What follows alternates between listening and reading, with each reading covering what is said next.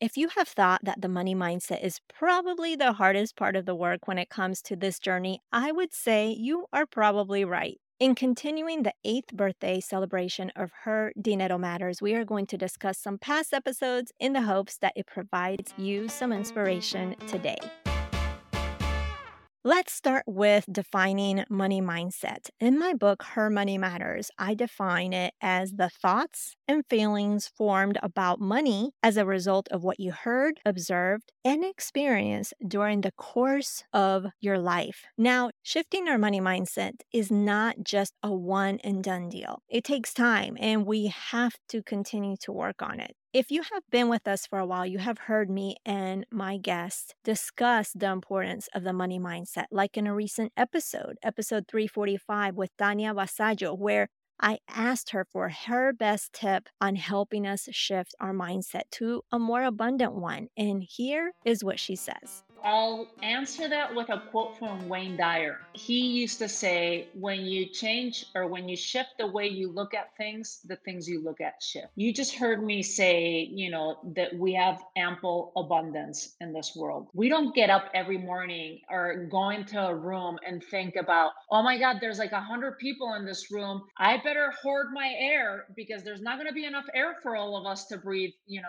in this room. So there's plenty of abundance. And I want you to start shifting that mindset, you know, and question that, like, oh, wow, yeah, I never, you know, like I always think that there's not enough, you know, there's not enough for everyone to go around. There's not enough money in my bank account. There's not enough. Here's the thing that the results that you currently have in your life, meaning how much money is in your bank account, how much money you make from your job, how much you have in investments, are just results from your prior, your past thinking and being and the way you've been acting up to now. That's the results you have right now. You have the power to change that. If you want different results in the future, you that power is in the now. So you have to shift the way you look at things and become more aware.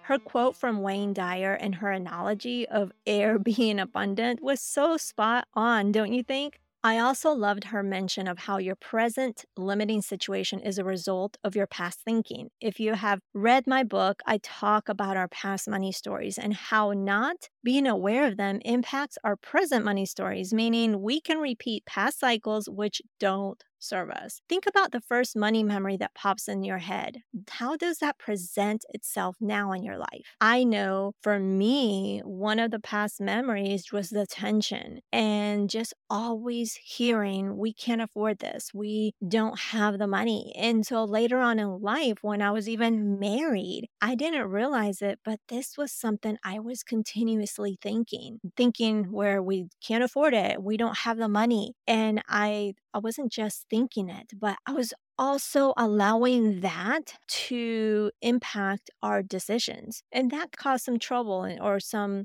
disagreements in our marriage at times because I felt like we shouldn't be spending money here and there. And he thought it was completely okay. We had different mindsets. And so it just really presents itself in life. And sometimes you just don't realize it. And when you're not aware of your past money story, how can you change it? Right. So you have to be aware of it so you can change it to a money story that really serves you. In another episode, I spoke to nuestro amigo Harry Lopez and a young man wise beyond his years. In episode 285, we were discussing those limits on the money that we think we could be making that he shared in his case he thought he would never make more than $60,000 a year. I asked him, How do we navigate this so we can stop limiting ourselves? He, in essence, said that we need to find our higher purpose. His answer was so much more beautifully stated. So check it out.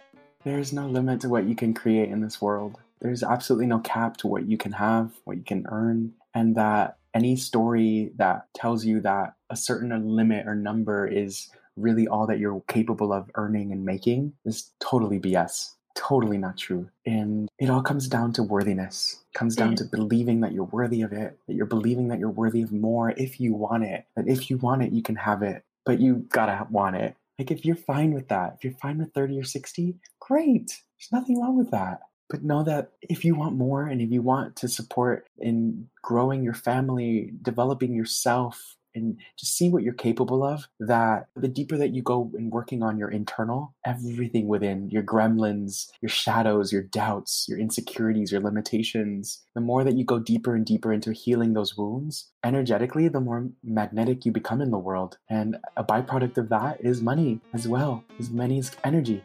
Going back further in time to episode 199, I share with you what lack of belief looks like and when belief is present. Because let's face it, we can lack belief when it comes to what is possible for us financially. And when we lack that belief, we limit ourselves and things don't happen in how we really want because of that lack of belief.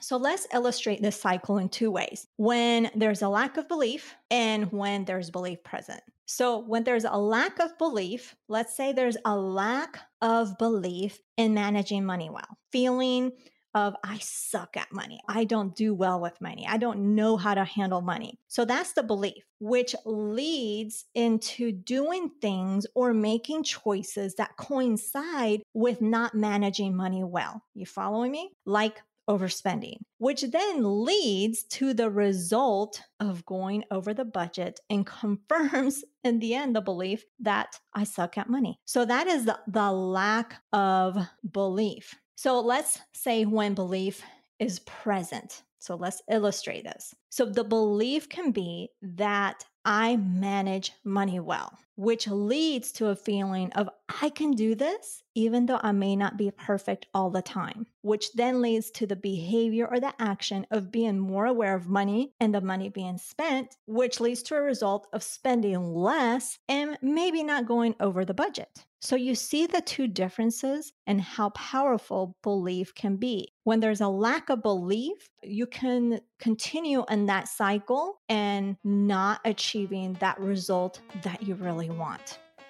Before we jump into today's content, keep your ears peeled for a unique reveal I'll be sharing midway through the show. It's something special just for you.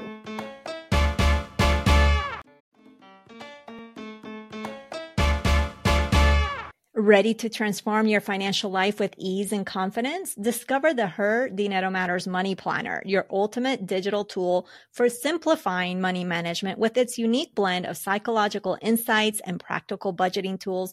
This planner is not just about tracking expenses, but about rewriting your money story. Whether you're aiming for big financial goals or everyday financial wellness, this planner is your personalized guide to simplify your money management and elevate your confidence. Download your copy today by visiting jenhemphill.com forward slash planner for more details and even get a sneak peek inside. Use the code REINA at checkout for 10% off. In another solo episode en español, I'm going to be speaking Spanish here for a minute, hablé sobre la gratitud y cómo eso afecta nuestra vida financiera. ¿Cuáles son los pensamientos que te entran si te doy en este momento un billete de 100 dólares? En el episodio 12, cuando el podcast era Su dinero importa, por un breve momento, te explico cómo puedes cambiar tus pensamientos con algunas preguntas sencillas. Te voy a dar un ejemplo eh, en lo que hablamos. Digamos que yo te entrego un billete de 100 dólares. Entonces, y eso es lo que tienes es lo único que tienes, los 100 dólares, por los próximos 7 días. Entonces, uno o dos cosas van a pasar. Algunos pensamientos van a entrar. Puedes pensar que, bueno, estos 100 dólares son más que suficiente para los próximos 7 días. O puedes pensar que, uy, no, no, no, estos 100 dólares no, no duran nada, no es suficiente para 7 días, hay mucho que hacer y no, no es suficiente. Entonces, si piensas que esos 100 dólares que tienes, que solamente tienes 100 dólares para los 7 días, no son suficientes y te estreses, ¿qué va a pasar? No vas a sentirte bien, ¿no? Vas a estar, la abundancia no lo vas a tener porque vas a pensar, porque estás, ya estás pensando que no es suficiente. Y al pensar que no es suficiente, no vas a poder tener soluciones, ¿ya? Entonces, la abundancia se te baja con la felicidad y la energía. Esas tres cosas se te bajan, ¿ya? Pero si en vez piensas algo como que 100 dólares son 100 dólares y yo estoy agradecida. Miremos las posibilidades con estos 100 dólares y a ver qué podemos hacer en estos 7 días. ¿Sientes la diferencia? El hecho de pensar de esa manera y dar gratitud, te vas a sentir más abundante, más feliz y menos estresado. No importa la situación. Y también te va a dar una energía renovada. Y además vas a poder pensar en más soluciones, en cómo usar esos 100 dólares pensando así. ¿Estás de acuerdo, no? Now we're back in English. We also can't forget the wisdom Barbara Huson shared in episode 248, where she showed us what it looked like to rewire our brains for financial success. I'm going to take it uh, back a step farther. Okay, perfect. Financial success, I believe, is a four pronged process outer work of wealth, inner work of wealth, the higher work of wealth, and the deeper work of wealth. So, the place to start, where everybody starts, where our financial education starts, is with the outer work. How to tell the difference between a stock and a bond, how to retire, plan for retirement, how to negotiate a raise, all those things. And those are important. But when you get stuck, when you get stuck, or you can't go forward. That's when the inner work comes in. And the inner work is really exploring your beliefs and attitudes and decisions you made about yourself and money. And there's a third component. And the third component is what I call the higher work of wealth. Because once we women are financially stable, we have a roof over our head, we have food on the table. We may want to make more money. We definitely want more money. We want more money, but that's not what motivates us. What motivates us is how we can use our money to help others to make a difference in the world. And what I found is understanding the higher work of wealth, really exploring why you're here, what you're here to do. You know, I believe all of us have a purpose, but you cannot pursue your purpose and playful out if you're struggling to make ends meet. And what I found, especially with high earners, they were profit driven, but more so they were purpose driven because it's having a higher purpose that keeps us going through all the obstacles and the resistance that comes. And then is the deeper work of wealth, which is the mind body connection. And that is really how you get, you can expedite, as I said, speed up the process of financial success.